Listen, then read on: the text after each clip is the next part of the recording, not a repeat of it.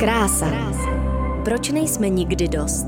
Příběhy žen, které mění pravidla hry. Krása. Krása. Podcastová série Lindy Bartošové na rádiu Wave. Vlasy, koruna krásy. Skoro každá malá holčička tohle někdy slyšela. Naše vlasy jsou svědectvím o prvních rebelích, prvních proměnách, ale i svědectvím o stresu nebo stárnutí. Ve čtvrté epizodě podcastové série Krása se zaměříme právě na ně. Co když o atribut ženskosti, jak mnozí stále vlasy vnímají, přijdeme? Co když vlasy stárnou mnohem dřív, než bychom čekali? Čtyři ženy ve vlasové epizodě odpoví na to, jak žijí s alopecí, lupénkou nebo s brzkými šedinami. Jak své vlasy vnímají černošky nebo aziatky? S vlasovou stylistkou Ninou se zase pobavíme o tom, jak si dnes ženy obecně vlastně představují krásné vlasy a jak se do těchto představ promítají stereotypy i kulturní vzorce. A na společenskovědní kontext se zeptáme kulturního antropologa. Já jsem Linda Bartošová a přeju příjemný a pokud možno zajímavý a povzbudivý poslech. Ráda bych ještě upozornila, že v epizodě jedna z respondentek vzpomíná na těžké momenty spojené s šikanou v dětství. Pokud to ve vás vyvolává nějaké nepříjemné pocity nebo úzkost, tak prosím zvažte, jestli dál chcete poslouchat. Po případě se následně opečujte když já si to pamatuju dodnes. Vlastně byla jsem v obejváku, seděla jsem jako na mamce a ona se na mě tak koukala a říkala mi, že mi právě chybí jako řasy, jestli jsem si nevytrhala řasy. A já jsem eh, jako právě na ní tak koukala a říkala jsem, že jako ne, ale mamce to nedalo a vlastně chtěla to začít řešit, protože ty řasy mi pořád ubývaly a prostě měla jsem jich míň a míň. Dermatoložka tehdy mamince Nikoli řekla, ať svou osmiletou dceru dál sleduje. Varovala ji, že pokud se objeví na hlavě plešaté kolečko, může to být právě alopecie. A to se taky nakonec potvrdilo. Konkrétně teda ono je alopecí několik druhů. Já mám teda alopecii areátu, což je vlastně zároveň autoimunitní onemocnění a mám to spojený spolu s autoimunitním onemocněním štítné žlázy. A vlastně netrvalo to tak dlouho a přišla jsem kompletně o všechny vlasy, řasy a obočí. Později teda i o chlupy na ruce a na nohou, což mi teda zůstalo, to je super. Druh alopecie, kterým Nikola trpí, jasně stanovenou léčbu neměl a nemá. Doktoři spíš zkoušeli, co zabere. Nikole ale bez obalu řekli, že v době puberty, kdy tělo prochází velkým množstvím změn, se nejspíš vlasy nevrátí. Ptám se na to, jak to v takto citlivém a v něčem nemilosrdném období prožívala. Nebylo to úplně příjemný. Jako děti jsou skvělí, jsou to super stvoření, ale dokážou být taky hodně zlí. V tom dětském kolektivu, hmm. tam myslíš, že se to dá nazvat čikanou, to, co se tam dělo vůči tobě na té škole? Z začátku určitě jo. No, tak ten první rok na té základní škole byl asi ze všech jako nejtěžší, protože děti úplně jako nevěděli, co mi je a tak mi prostě různě stahovali ty šátky a čepice a byla jsem vlastně jako takovým vhodným terčem nějakého posměchu. Ale já jsem měla super paní učitelku třídní, taky skvělou kamarádku, která eh, všechny tady ty problémy řešila tak nějak jako za mě. Já jsem nikdy na ty eh, podněty nějak jako nereagovala, ale byla tam vždycky ona, která mi pomohla sebrat ten šátek a jít jako dál. Učitelka nakonec pomohla spolužákům vysvětlit, co Nikole vlastně je a řada z nich se jí dokonce omluvila. Dál se ale cíleně vyhýbala místům, kde by ji reakce mohly bolet. Pak už to vlastně nebylo tak hrozný v té škole, ale nějaký jako vycházení na nějaký veřejný prostory, třeba na koupaliště, jsem skoro vůbec nechodila. To prostě Nepřipadáte si moc jako žena, když vidíte vlastně ty holky všude jako s těma vlasama, vy nemáte ani jako vlastně jeden vlas na hlavě, tak je to takový nepříjemný, spíš jsem připadala jak nějaký jako vetřelec tam. Je to divný pocit. Věděla tehdy Nikola, že v tom není sama. Otevřené sdílení a podpůrné komunity tehdy ještě nebyly úplně normou. No, tohle hodně hledala mamka, když jsem byla malá, protože co nás hned začalo jako zajímat, jestli je taky někdo takovej. Vím, že mamka hledala nějaký skupiny, kde právě byly asi starší ženy a řešily tam to, jak se s tím jako vypořádat.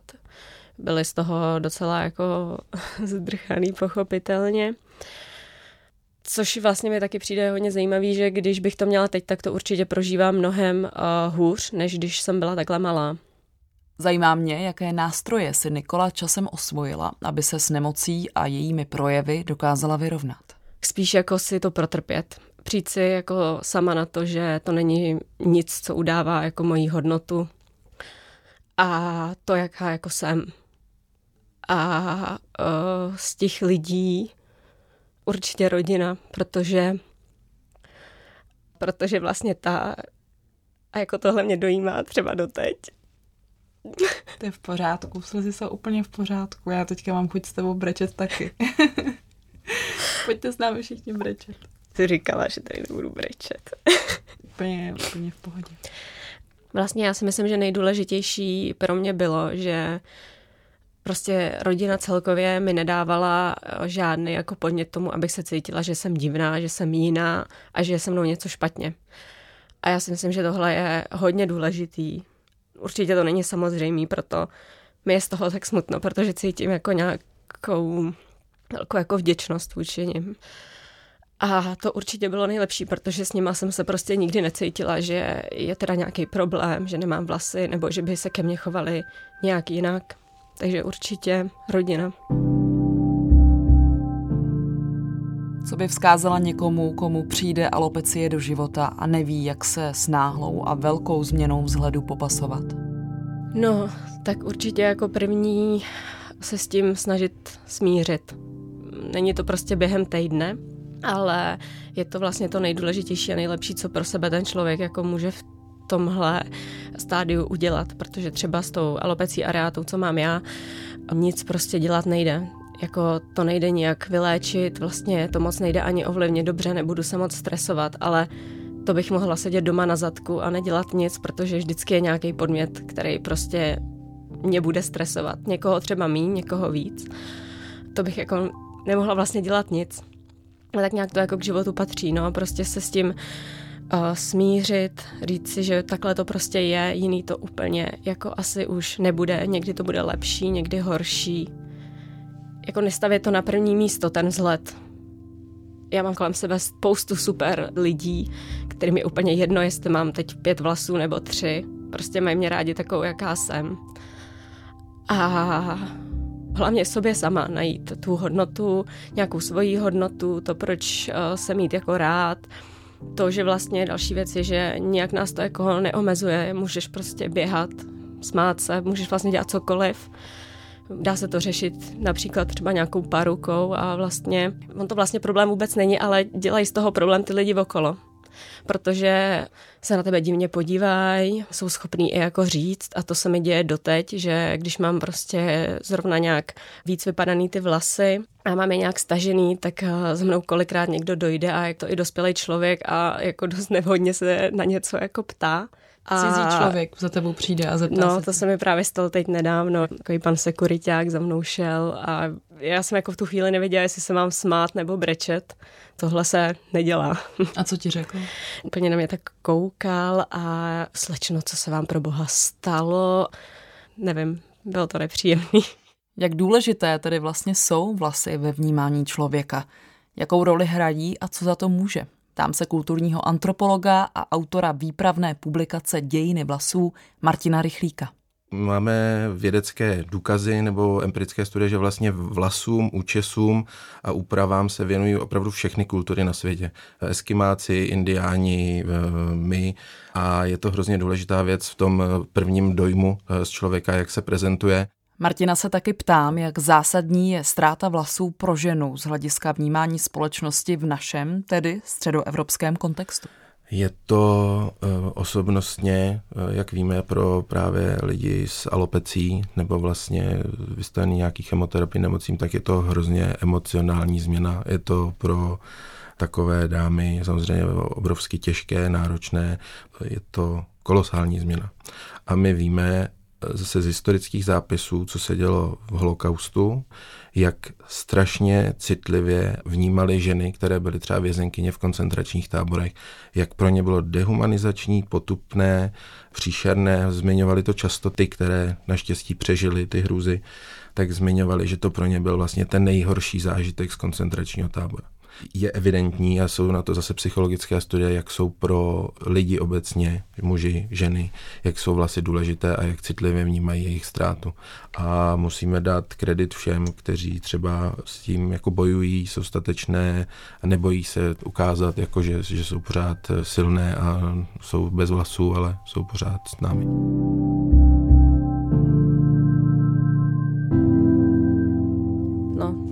spoustu právě těch věcí. Nemám třeba ráda, když někdo sedí jako za mnou. Já se vždycky radši sedám třeba na pětku v autobuse, nebo se otáčím prostě směrem k nějaký stěně. Aby ti nekoukali na vlasy. Hm, to mi je nepříjemný. Jako zvládnu to, ale jako dobrovolně bych do divadla třeba nešla. Fakt jo, až takhle to řešíš. Hmm. Zvládnu tam sedět, ale prostě je mi to nepříjemný. Necítím se uh, vůbec komfortně. Protože lidi koukají. Hmm. Koukají blbě. No, ale jako já už to umím úplně skvěle zamaskovat. Oni jsou takový spreje na odrosty. Já si tím vždycky zastříkám všechny ty kolečka. Já nechápu, že to dřív nebylo. v očí se dá prostě dotetovat, dá se domalovat a řasy, dobře, tak si uděláte linku. Takže jako už se dá s tím dělat spoustu věcí, takže ono to podle mě asi úplně pak třeba někdy poznat není. Jak se k lidem s alopecí chovat? Nikola odpovídá, že ideálně úplně stejně jako ke všem ostatním, po případě s empatí. Ta ignorance by byla úplně nejlepší. Prostě se na to neptát, neřešit hmm. to, prostě vůbec na to neupozorňovat a normálně s tebou mluvit. To je, to je třeba něco, co by ti pomohlo. No, jako klidně se ten člověk může zeptat, když se zeptá normálně. Já jako nemám problém mu odpovědět, nemám problém mu to nějak jako vysvětlit a popovídat si o tom, ale ne prostě nějaký neslušný otázky, komentáře, to je to nejhorší asi a nějaký jako pozorování, jak, jako lidi dokážou eh, jako zírat strašnou dobu, už jako když na ně tak divně koukám, tak oni furt koukají a už je to prostě, já nevím, to, nevím, co se jim honí hlavou prostě, no. Nikola dnes vlasy má.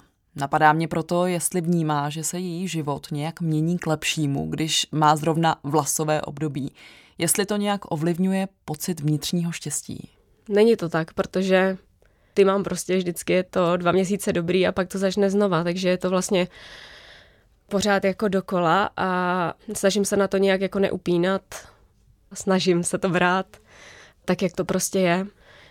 No, když ty vlasy vypadávají víc, tak to je hodně nepříjemný, protože jako, já to nemyslím nějak špatně, ale jako často kamarádky taky říkají, no mě teď hodně padají jako vlasy a je to nepříjemný, ale je to normální, ty vlasy prostě mají nějaký svůj koloběh, obměňují se a tak.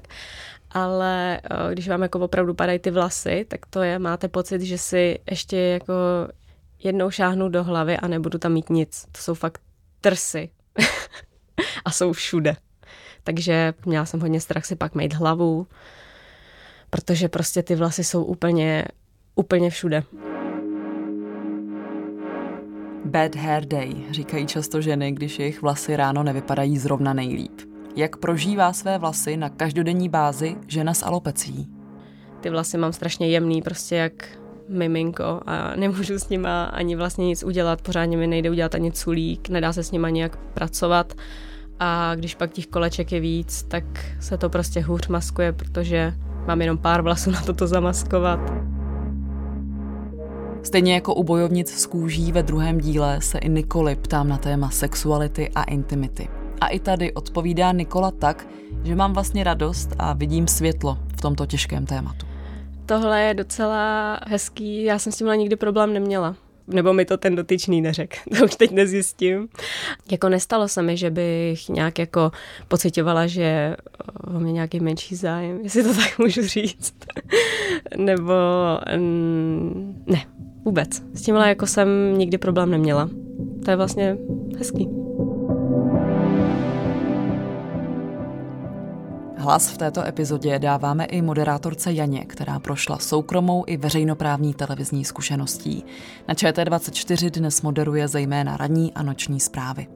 O tom, že bojuje s alopecí, jsem se dozvěděla po několika letech, díky tomu, že jsme moderovali stejný ranní pořad a střídali se v maskérně. Jinak bych to nepoznala, stejně jako televizní diváci můj přístup je takový, že já mám vlastně to štěstí, že moje alopecie se týká jenom určitých ložisek na hlavě. Není to prostě absolutní a není to ani úplně celoplošní. Jsou to různě lokalizované ložiska. V pubertě, na rozdíl od Nikoly, měla Jana vlasy takzvaně pozadek. Řídnout jí začaly až na vysoké škole po vysazení antikoncepce. Problém ale neměl dramatické rozměry. Navíc po letech začala hormonální antikoncepci brát znova a myslela si, že tak problém vyřeší. Před třemi a půl lety v české televizi teda mi kadeřnice upozornila, že mám vypadaný kolečka vzadu hlavě, což jsem sama vidět nemohla, ona jenom při tom česání si to všimla. Tak nejdřív jsem si říkala taky, že to nebudu řešit, že to je asi jenom nějaká maličkost. Navíc mi říkali, že se to i některým mým kolegům nebo kolegyním stává, když mají hodně zátěžový, hodně stresový období. Takže u mě to byly hodně zátěžový a stresový období po porodu syna, kdy jsme jako měli i hodně velký partnerský problémy. Měla jsem i období, kdy jsem měla podle mě tak pětinu hlavy vyloženě vypadanou lisou. Teď mám třeba zase období takzvaný ataky, teda, kdy je to trošku horší, ale před rokem to bylo zase lepší. No. Svěřuju se Janě, že jsem to dlouho i jako její kolegyně nevěděla a nevidím to tolik ani teď. Ty jsi byla reportérka, jsi moderátorka, tak já ti schválně ukážu kousek, jak bys to popsala. Čekaj, který je to horší. Aha. To mám teďka z obou stran hlavy. Ten dojem toho, co je vidět, když Jasně. ti to neukážu a ten Jasně. dojem toho, když ti to ukážu. Jasně. Když se Jana odhrne vlasy, odhalí místa zcela bez vlasů. Rozdíl to samozřejmě je. Zajímá mě, jak problém vnímá ve své práci, která je taky s vizuální prezentací dost spojená. Rovnou řekli, tak dobře, zkusíme to nějak začesat, natupírujeme ty vlasy, nebo já bych se ještě vlastně vrátila, před českou televizí jsem pracovala na komerční televizi rok na Nově. Tam jsem ještě neměla alopéci vyloženě, ty lisiny, ale taky jsem měla říčí ty vlasy a tam byly velice vstřícní taky v té maskérně a přišli tam s takzvanýma vlasovýma trásněma, což je věc, kterou možná některé modelky používají úplně přirozeně, aby si prostě zvětšili objem vlasů. Takže já jsem to vlastně použila jako takovou v úzovkách zdravotní pomůcku. Tady ty vlasové třásně nebo takový jako příčesky. Přiznává ale, že když procházela castingy na moderaci zpráv, měla strach z toho, že ji bude problém s řídnutím vlasů nějak limitovat. Tam už jsem se trošku bála. Říkala jsem si, tak i když se dostanu třeba dál v těch výběrových kolech a teď prostě přijde nějaký ten kámen úrazu, kdy oni to zjistí, že uvidí to, nebo se to nějak dozví a teď mi třeba řeknou, že prostě, ale jako vy nemůžete na obraz tady s tím. To, to, se, to se nedá nic dělat, my tady potřebujeme nějaký reprezentativní lidi. No, tak s tím jsem jako vnitřně bojovala, každý má nějaký strachy z toho, že neuspěje a já jsem si to zpracovala tím stylem, že na tom castingu prostě předvedu, co umím, budu se snažit uklidnit a tohle to úplně vymazat. A až dojde na tu situaci, kdy to budeme řešit, tak se k tomu oni buď nějak postaví, ale já nebudu sama sebe limitovat tím, že třeba ani na ten casting nepůjdu nebo na to výběrový další kolo, protože se bojím. Nakonec ale konkurs vyhrála a v maskérně přišli s už zmíněnými příčesky. Její alopecii ale v jedné fázi řešil i šéf zpravodajství. A asi po měsíci nebo dvou, když jsem normálně byla na obraze, ať už eh, ve snídani s novou, nebo ve zprávách klasicky, nebo jsem vstupovala jako reportérka, tak si mě pozval teda šéf zpravodajství. Tak to jsem jako samozřejmě čekala, co bude. Nešlo teda o pracovní záležitost, jako co se týče výkonu a říkal mi, no doneslo se ke mně, že jako máte nějaký problémy s vlasama. Tak jsem mu to řekla a on, no a co teda jako s tím děláte? Tak jsem mu to opět řekla, co s tím děláme a on, hm, no tak dobře, no. Což mě teda strašně uklidnilo, protože to byl jinak člověk, který jako opravdu, eh, když to řeknu eufemisticky, lidský přístup neměl při jednání se zaměstnanci. A ještě řekl takovou větu, kterou si do dneška pamatuju a která mě na to, jak zní možná necitlivě, tak mě vlastně strašně potěšila. A řekl takovým jako žoviálním způsobem. O tak v nejhorším budem první, kdo budu mít plešatou moderátorku. a vlastně jsem si říkala, no, proč ne? Pro Janu bylo zásadní to, že i v práci, kterou se vybrala, alopecie nelimituje. V podcastu se rozhodla promluvit i proto, že je podle ní důležité ukázat, že i lidé exponovaní každý den na obrazovce mohou mít neviděný handicap, že prezentované ideály nejsou realita a že se s tím dá fungovat. A já jsem k tomu získala takový přístup, že je pro mě zásadní, že kvůli tomuhle, co já nemůžu vlastně ovlivnit nějak silovně, jsem o tu práci nepřišla. A když z té práce jdu, tak si úplně v pohodě ty třásně takzvaně vycvaknu. Zase je tam namotám na natáčky a prostě eh, v civilu nosím vlastně stažený do culíku. Kde se ale absentující hříva ukázala jako problém, bylo prostředí modelingu. V něm Jana pracovala ještě při škole, než se stala televizní zprávařkou. Třeba když byly přípravy na přehlídku, tak tam nás samozřejmě zvlášť líčili a česali a ty kadeřníci si teda ty servítky moc nebrali. Jakože říkali, a co s tímhle máme jako dělat? Prostě tady máte mít všichni rozpuštěný vlasy a to jako vypadá blbě. To prostě teď je je teda stáhnem, ale samozřejmě v té agentuře potom se to jako doneslo nebo se stěžovali, že jako to v vozovkách nejde použít. Tak to bylo sice nepříjemný a na druhou stranu jsem si říkala, no tak jako co, tak z mě nebude nějaká světová modelka. No.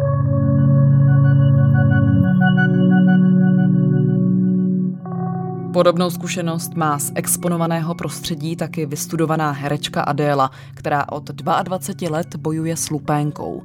Neinfekční nevyléčitelnou nemocí, která souvisí s kůží po celém těle i s vlasy. Vím, že tam byl největší problém, což je můj oblíbený aspekt ohledně vlasů, a to prohrabování se jak to tak ženy nonchalantně dělají v průběhu dne několik setkrát, tak eh, to právě vždycky jsem se tak jako prohrábla a spadl ze mě ten snížek, což jak já jsem nikdy neměla lupy, tak to bylo takový jako, přišlo mi to takový ponižující docela. Jsou to kousíčky bílé kůže, takže černá trička jsou špatná. Adéla nazývá lupenku potíží, ne přímo nemocí. Provází jí 10 let. Souvisí podle ní úzce se stresem a taky prostředím, kde je člověk hodně vidět mě fascinují třeba jako samotné počátky toho, kdy mě se to objevilo. A já jsem vlastně, já jsem byla ve druháku na herecké škole. Ta škola bohužel nebyla moc dobrá, měli jsme tam hrozně málo prostoru rozvíjet ty své schopnosti, takže jsem v podstatě neuměla nic. A dostala jsem hostovačku v jednom divadle s hodně prestižními herci, z nichž Druhý profesně nejmladší už byl minimálně 10 let na prknech Národního divadla, takže já jsem byla fakt absolutně nic a zkoušela jsem tady těma lidma a strašně mě to nešlo. Dvakrát jsem se tam sesypala, že jsem plakala. A přesně v tady tom období, kdy jsem vlastně zažívala jeden z největších stresů toho, té doby, tak se mi ta lupenka objevila. Ptám se Adély, jak velký problém jsou v hereckém prostředí anomálie, odchylky a různé nedokonalosti. Jestli mohou kariéru zastavit, i když to není svět tak moc orientovaný na vzhled jako Janou popisovaný modeling. Mě by to popravdě samotnou zajímalo, kolik třeba reklamních castingů jsem nedostala kvůli tomu, že viděli nějaké skvrny na mojí kůži. Mám jednu výbornou historku. Volali mi z castingové agentury a říkala, Adelo, ahoj, jak se máš? Říkám, jo, dobrý, dobrý. Já mám tady výborný projekt, je to jako nějaký fotografický projekt a je to osvěta o lupence. Říkám, ježiš, no tak to je úplně skvělý, protože já tu lupenku mám a moc ráda budu šířit o světu. A ona říkala, no tak to je fakt super, a mohla by si zítra přijít k nám do studia a my ti uděláme fotky ve spodním prádle, jestli máš jako čistou kůži.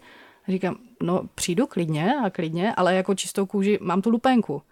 Načež ona se zarazila a řekla, aha, tak to nepůjde, promiň. Takže mě vlastně bylo znemožněno účinkovat o světě o lupence kvůli tomu, že tu nemoc mám.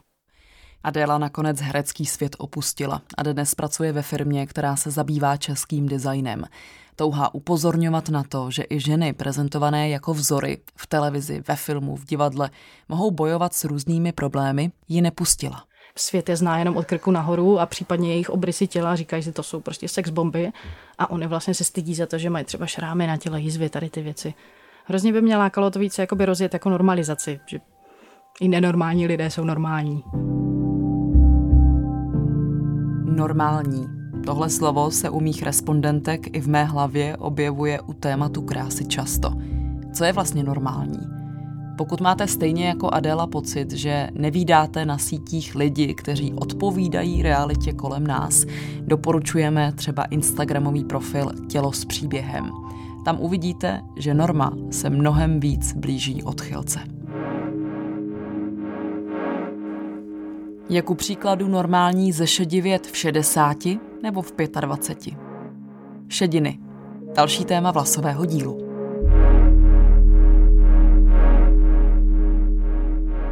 Šedivý vlas první jsem si neobjevila sama. Ty šedivý vlasy mají takový jako zajímavý efekt Mám pocit, že rostou na místech, kde sám člověk eh, je možná ty první úplně nevidí. Takže si pamatuju moment, že jsme na školním výletě v Anglii a spolužačka tam eh, najednou říkala, Ježiš, Týno, ty máš tady bílej vlas. A já, cože? A to mi bylo třeba 15-16 let. Uprostřed puberty Kristýna první náznak šedin nijak neřešila. Nevěděla, že za 10-15 let bude šedivá skoro úplně. 25 už se mi začalo stávat, že se mě lidi ptali, jestli nejsem třeba ve stresu, že mám nějak moc šedivých vlasů. Ptám se, jestli Kristýně začali lidé radit, aby své šedivé vlasy obarvila. No, myslím, že možná někdo v rámci širší, širší rodiny, možná něco takového jako navrže si, ty se nebarvíš. No. A o žádných úpravách neuvažuješ momentálně? Já jsem měla jednou v životě barvený vlasy. A říkám si, já to vlastně můžu kdykoliv udělat, jako kdyby to na mě přišlo, jo? přišla by nám nějaká krize, že jo, ty šedivý vlasy vypadám jako možná stará, nevím, tak si vlastně můžu barvit vlasy a třeba mi to ubere prostě pět let, jakoby, jo, na tom povrchu, na tom povrchu opravdu, no. Hodně mi pomůže, když se vidím třeba někdy na nějaký fotce a pak teprve vidím ten jako big picture, jak to opravdu vypadá, protože to, co vidíš v zrcadle, je prostě něco jiného, než když ti někdo veme někde z nějakého úhlu, než když ti někdo prostě na ulici, nevím, by tě vyfotil, tak to vypadá úplně jinak. Tak eh, to možná třeba někdy se na něco podívám a naštvu se a třeba tu změnu udělám, ale jako v tuhle tu chvíli asi ne a možná ji mám tak jako v záloze.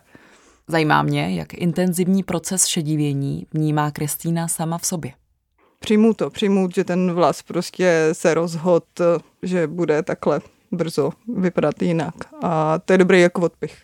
Stres, kouření, špatná životospráva, únava, alkohol. Faktory, které kromě stárnutí samotného můžou stát za šedivěním vlasů. Kristýna ale žije zdravě a brzy šedivé vlasy má prý po své babičce podle toho, co jsem se dočetla, že je to jako stravou, nevím, kouření, vitamíny, myslím si, že se stravu docela dobře, já teď nekouřím, takže myslím, že to nemůže být tak špatný s tou mojí životosprávou. Takže geny, my to můžeme jenom tak malinko nasměrovat. Všem to přijde zajímavý.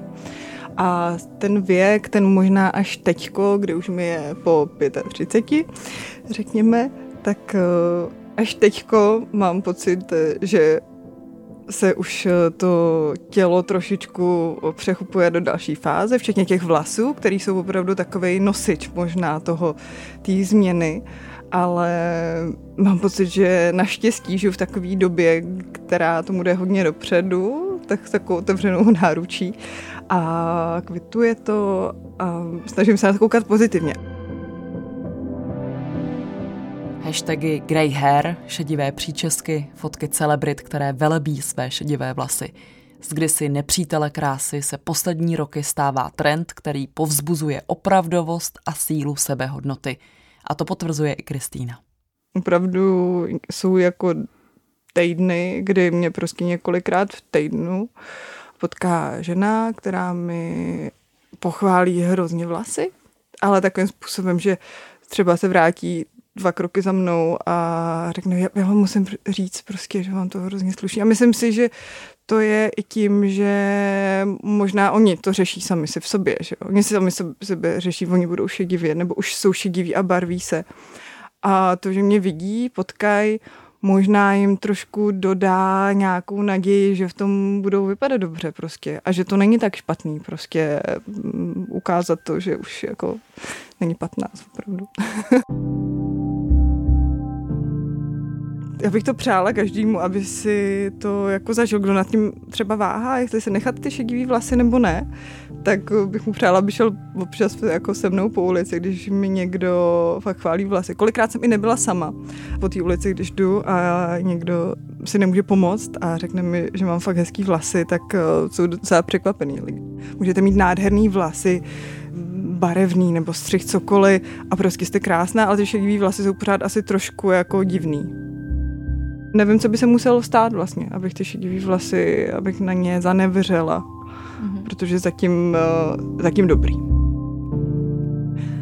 co jsem se naučila díky šedivým vlasům? Asi to, že krása může eh, být ve věcech, který člověk by nečekal. Třeba šedivý vlasy. Nikdy bych nečekala, že můžu za šedivý vlasy dostávat jako tolik komplimentů. Pozitivní a posilující přístup Kristýny je podle mě pro holky s prvními šedinami důležitá zpráva. Pokud chcete, zářit můžete i s nimi. To zpěvačka Katarína alias Katarzia, která vystupovala ve třetí epizodě, smýšlí o svých šedinách zase úplně jinak. První bílé vlasy si objevila v 25. Barvit si je zatím nechce, i když přiznává, že jí vadí pocit, že ji šedivé vlasy zestaršují. No vieš čo, vlastne niekedy o, som z toho až trochu smutná, že keď sa pozriem na tie vlasy, že sú už fakt extrémne šedivé a rozmýšľam nad tým, že či to není nejakým že som sa moc trápila a vecami, ktorými som sa nemusela. Že skôr to nevnímam ako nejakú povrchnú vec, že skôr to vnímam ako nejaké zaznamenanie toho, že ako veľa som sa tých posledných 10 rokov trápila.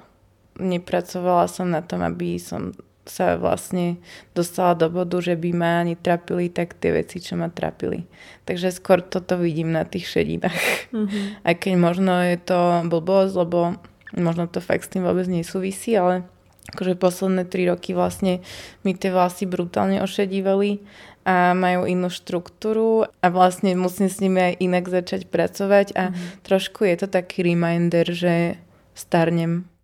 Nejen na problémy s vlasy se ptám taky své kadeřnice Niny, která bude se svým osobním příběhem vystupovat taky v šesté epizodě o síle. Během barvení a stříhání se bavíme o tom, jak si dnes vlastně ženy představují krásné vlasy. Hele, je to asi jako samozřejmě člověk od člověka, ale přijde mi, že jako obecně uh, už ženy si nepředstavují krásné vlasy tolik.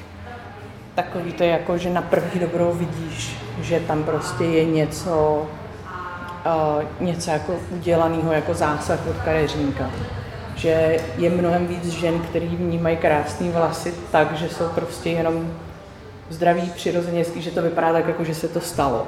Dřív to bylo hodně o tom jako krása, krásný vlasy, prostě černobílej melír, nebo prostě, prostě, aby to prostě bylo vidět, že mám udělanou hlavu, což teďka už tolik není. Mm-hmm. Neříkám, že vůbec, ale tolik. Mm-hmm. To, co klientky chtějí, podle Niny hodně ovlivňují i sociální sítě. Na nich jsou nejpopulárnější takzvaná před a po videa, která zobrazují zázračné změny. Nejvíc pozornosti prý na sítích dostávají procesy zesvětlení. Druhá věc je ta, prostě, kdy ty sociální média samozřejmě prodávají nějakou iluzi a nějaký jako dokonalý svět a ve chvíli, kdy ten člověk není schopný jakoby to rozlišit, tak ty lidi mají častokrát strašně nerealistické představy o tom, co třeba jde udělat. Mm-hmm a vůbec jako nevnímají to, že když jsou někde prostě nějaký videa, vždycky nejvíc lidi chytají blond vlasy a velký změny, velký zesvětlování. To jsou prostě příspěvky, které vždycky mají nejvíc lajků a logicky ty kadeřníci, kteří chtějí nachytat uh, hodně follows a hodně lajků, tak to prostě dělají. Takže proces uh, zesvětlení z tmavých vlasů na blond. Přesně tak. Mm-hmm. Jenomže tím, jak prostě ty videa jsou rychlý a krátký, tak těm lidem nedochází, že tenhle ten proces, který je na tom videu v minutě, je prostě třeba 8-hodinový proces, anebo proces třeba na víc dní. Ptám se Niny, jestli si myslí, že blond vlasy stále do jisté míry stělesňují nějaký archetyp ideálu, který si v sobě jako ženy neseme. Ale já si myslím, že totiž blond vlasy jsou hrozně jako chytlavý na oko, působí jako tak jako etericky a čistě a já si myslím, že jako historicky ženský spíš jako tíhli k těm, k těm blond vlasům a vždycky to byl takový jako symbol prostě té ženskosti. Takže to si myslím, že bude možná jeden z těch důvodů. Mm-hmm. Je to takový ten archetyp té princezny, té Barbie, který v nás i přes všechny možné posuny je, podle tebe? Ty jo. Že to je zrovna ta blond, víš? Dobrá myšlenka, může být protože my vlastně jsme že jo, eh, nějakým způsobem formovaný všema těma princeznama, těma panenkama a hmm. těma těma věcmi. A když se vlastně nad tím zamyslím, tak spoustu jakoby těch ikonických dívek, který máme naservírovaný od malička, tak uh, jsou světlovlasí, no? Hmm. Tak. a že většinou právě takový ty tmavovlasí jako holky nebo jiný, jiný barvy bývaly takový ty BDS. Mm-hmm, to je pravda. Ale takový ty něžný jako z velké části byly blond. Mm. Jak blond vlasy mohou měnit život, popisuje ve své knize Dějiny vlasů antropolog Martin Rychlík. Jak obrovská je to změna žít se zlatavou hřívou, popsala jedna obarvená respondentka. Řidiči kamionů pak na mě hvízdali, chlapci se mě pokoušeli zbalit a na večírcích se kolem mne hoši jenom točili. Taxikáři mne zvali na steak, na skotskou i něco navíc. Policejní vůz mne se zapnutými majáky odvezl až do divadla a před dveřmi jsem mývala vzkazy od ctitelů. Z přednášek jsem odjížděla Jaguárem a pánové mne vyprovázeli i z knihovny na Columbia University. Kdo by to nechtěl zkusit? A výčet populárních blondýn je proto nekonečný. Marlene Dietrichová, Madonna, Mae West, Bridget Bardot a další tisíce. Takže antropolog Grant McCracken musel v roce 1995 sestavit typologii blondýn. Jednak sexbombovská blond, typu Marilyn Monroe, sluneční blond, Goldie Hawnové, měděná blond, Candice Bergenová, nebezpečná blond Sharon Stone, společenská blond eh, Zed Gusteová a také chladná blond Grace Kellyová.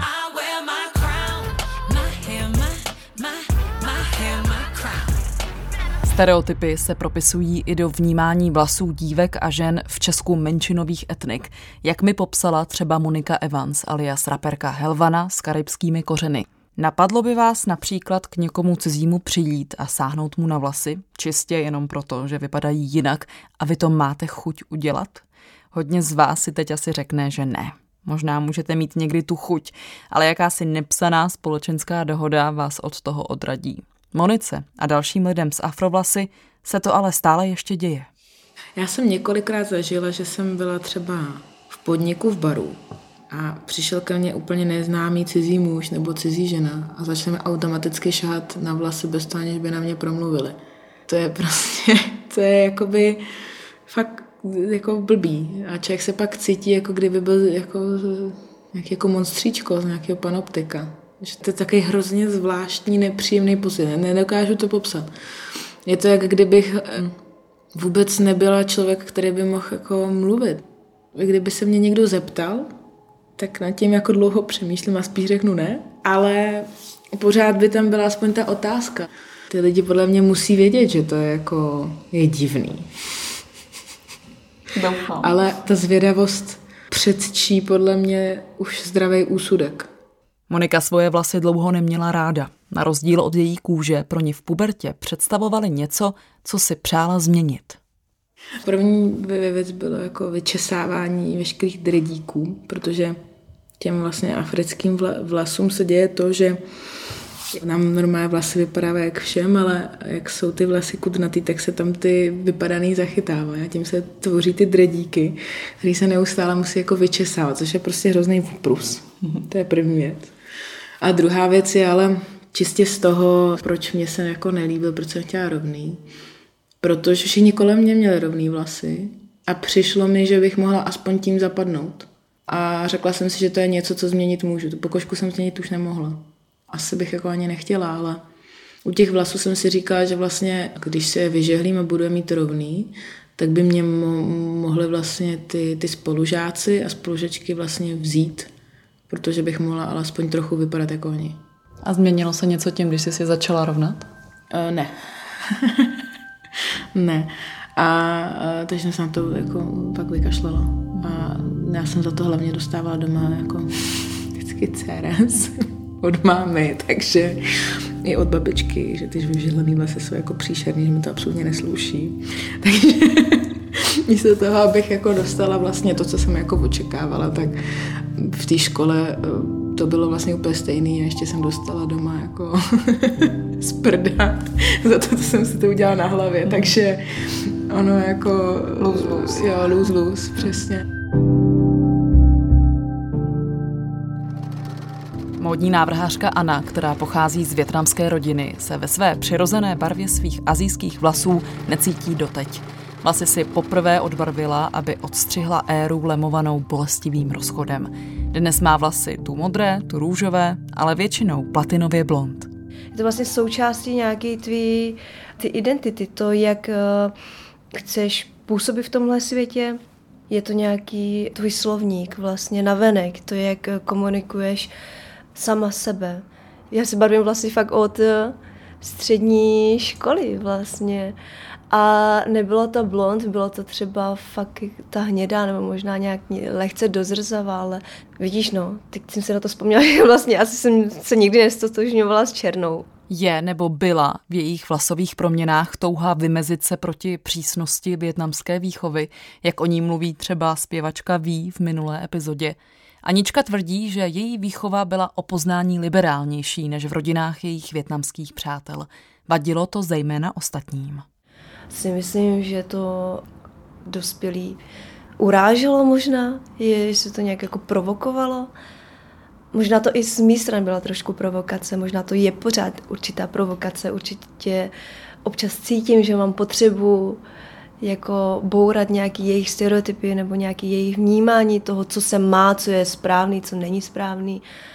Ale naštěstí mám ty rodiče vlastně, který eh, takhle vůbec nepřemýšlí a je pravda, že můj táta je trošku víc tradiční než moje máma, ale tím, že vlastně žije s náma, kde má ty tři ženy kolem sebe, které jsou docela emancipované na to, že jsou vlastně eh, z větnamské eh, komunity, tak se na to trošku zvyknul a už to, už to není pro něho takový uh, velký šok. Ale vím, že by bylo určitě radši, kdyby měla černé vlasy.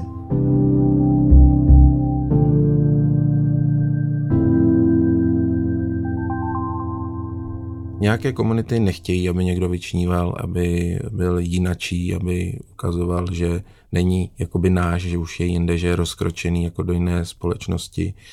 Je to věc samozřejmě tolerance. Já si vzpomínám, když jsem byl na studiích eh, v Tokiu 2009, tak jsem chodil třeba do čtvrti Harajuku, která je pověstná těmi eh, cosplay, převleky a opravdu veškerým bizárem, který si umíme představit.